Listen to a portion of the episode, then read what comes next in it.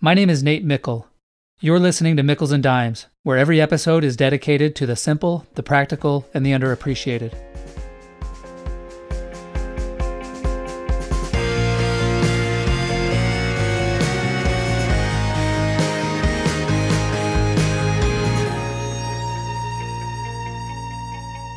Take a moment to think about which of the following statements you agree with most.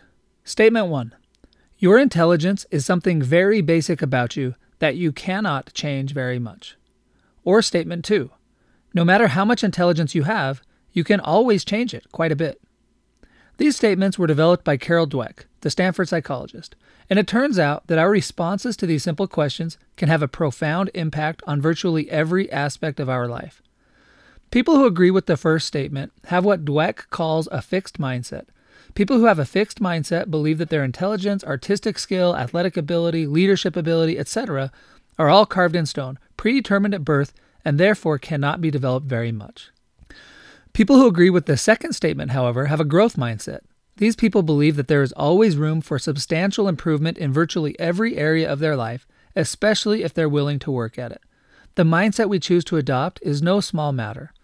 One of the most dangerous consequences of having a fixed mindset is that it leads to counterproductive beliefs about effort and hard work.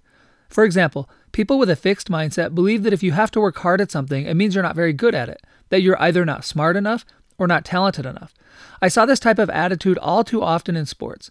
Some teammates believed that hard work was a sign of weakness. Truly talented people don't have to work hard, they thought. Only the scrubs have to work hard. People with a growth mindset, on the other hand, love effort and hard work. They believe that it's only through effort and hard work that you can reach your potential. A fixed mindset not only impacts beliefs about effort and hard work, but also it can affect our motivation.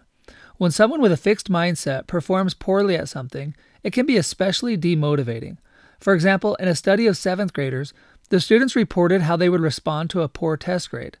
Those with a growth mindset said they would study harder for the next test, but those with a fixed mindset said they would study less for the next test. A fixed mindset led them to do the exact opposite of what they should have done. If I don't have the ability to score well, they reasoned, why waste my time studying? Both my wife and I can relate. In high school, when we took the ACT, neither of us scored as well as we'd hoped. Rather than study to try to improve our scores, we chose the opposite. We were afraid that studying and then scoring poorly again would prove that we weren't that smart in the first place.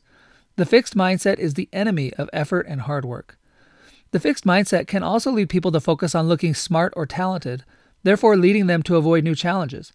Challenges are risky for someone with a fixed mindset because if they fail at a new challenge, it's just more proof that they don't have what it takes to be successful. However, a growth mindset gets people excited about taking on new challenges because challenges are the way to improve ability. Why waste time proving over and over again how great we are when we can take on new challenges and get better? And if someone with a growth mindset fails at something new, it doesn't mean they're a failure. It simply means they need to work harder and or get smarter. One of the core problems with the fixed mindset is it implies that if we fail at something, we must be a failure.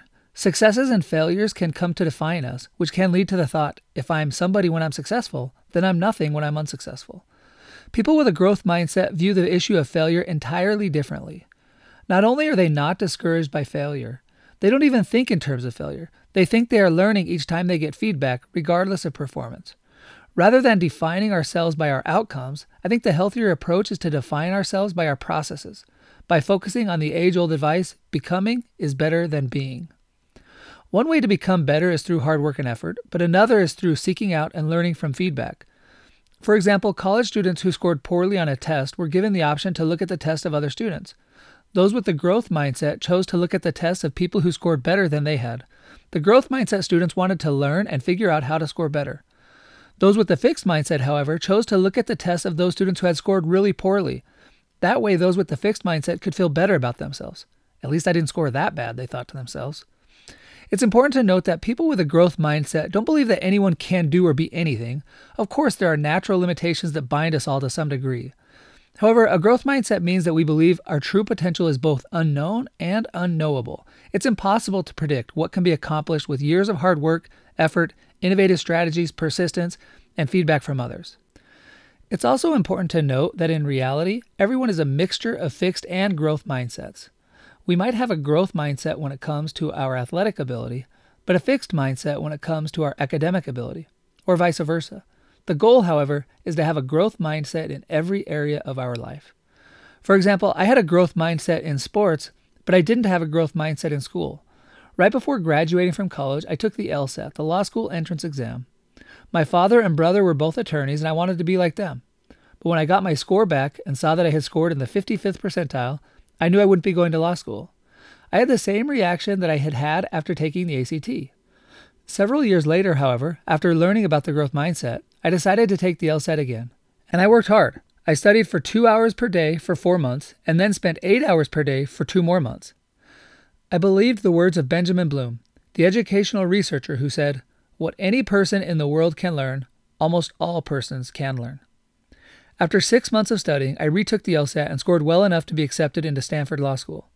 Though numerous classmates at Stanford were innately more gifted than me and earned perfect LSAT scores without months of practice, I'm proud of the hard work it took me to get in. I'm not embarrassed that I had to work harder than others. Only the fixed mindset says that effort is a bad thing. In reality, there's nothing heroic about inheriting a gift anyway. While I certainly appreciate those who have innate gifts, I admire effort more, regardless of one's innate ability. Furthermore, just because some people are more naturally gifted than others does not mean that the gifted people will always outperform those who are less gifted. Hard work and great training can often close the gap in natural ability. A fixed mindset tells you incorrectly that early performance is all you need to know about future performance. All of this talk about the growth mindset leads to an obvious question. If the growth mindset is so important, how can we develop it? The simple but profound answer is to be like a baby. Babies stretch themselves every day. They never decide that it's too hard to walk or talk, no matter how many times they fall, no matter how many times they speak nonsense. They have no concern about making mistakes or humiliating themselves and they will always keep trying. Babies love effort, even if they don't know it. We can also help other people develop their growth mindset by praising their effort rather than their innate gifts, especially when their effort leads to progress. When we praise people's gifts or even their accomplishments, we may be unintentionally reinforcing a fixed mindset, emphasizing the gift rather than the process that helped them make progress toward their goals. But so what? Why does all of this matter? Well, there are two distinct moments in my life when I saw the power of switching from a fixed to a growth mindset. The first was when I realized that I could score well on the LSAT. That moment changed my professional life forever. But the second moment came when I was reading Dweck's research on mindsets, specifically when she was discussing growth mindsets in regard to relationships. I had been happily married for six years at the time, but it had never occurred to me until that moment that I had a fixed mindset about marriage. I loved my wife, she loved me, but I had believed that whatever happened in our marriage would simply result from the love that we had. It had not occurred to me that a growth mindset in marriage could change our marriage, make it even better. Aaron Beck, an expert on marriage and relationships, claims that one of the most destructive beliefs in marriage is that if we need to work at it, there's something seriously wrong with our relationship. Maybe this is one of the reasons so many relationships fail, because people believe that being in love requires no effort. But it is the fixed mindset that is opposed to effort. The growth mindset, on the other hand, embraces effort and hard work. Living happily ever after requires working together happily ever after. Adopting the growth mindset in my marriage made my happy marriage even better. So, in summary, please remember that the growth mindset loves effort and hard work. The growth mindset embraces challenges, seeks feedback, and doesn't define itself by failures. Strive for the growth mindset not only in school, your hobbies, your job, and your religion, but also in your relationships. Strive for the growth mindset in every area of your life. It's a simple idea. Please take it seriously.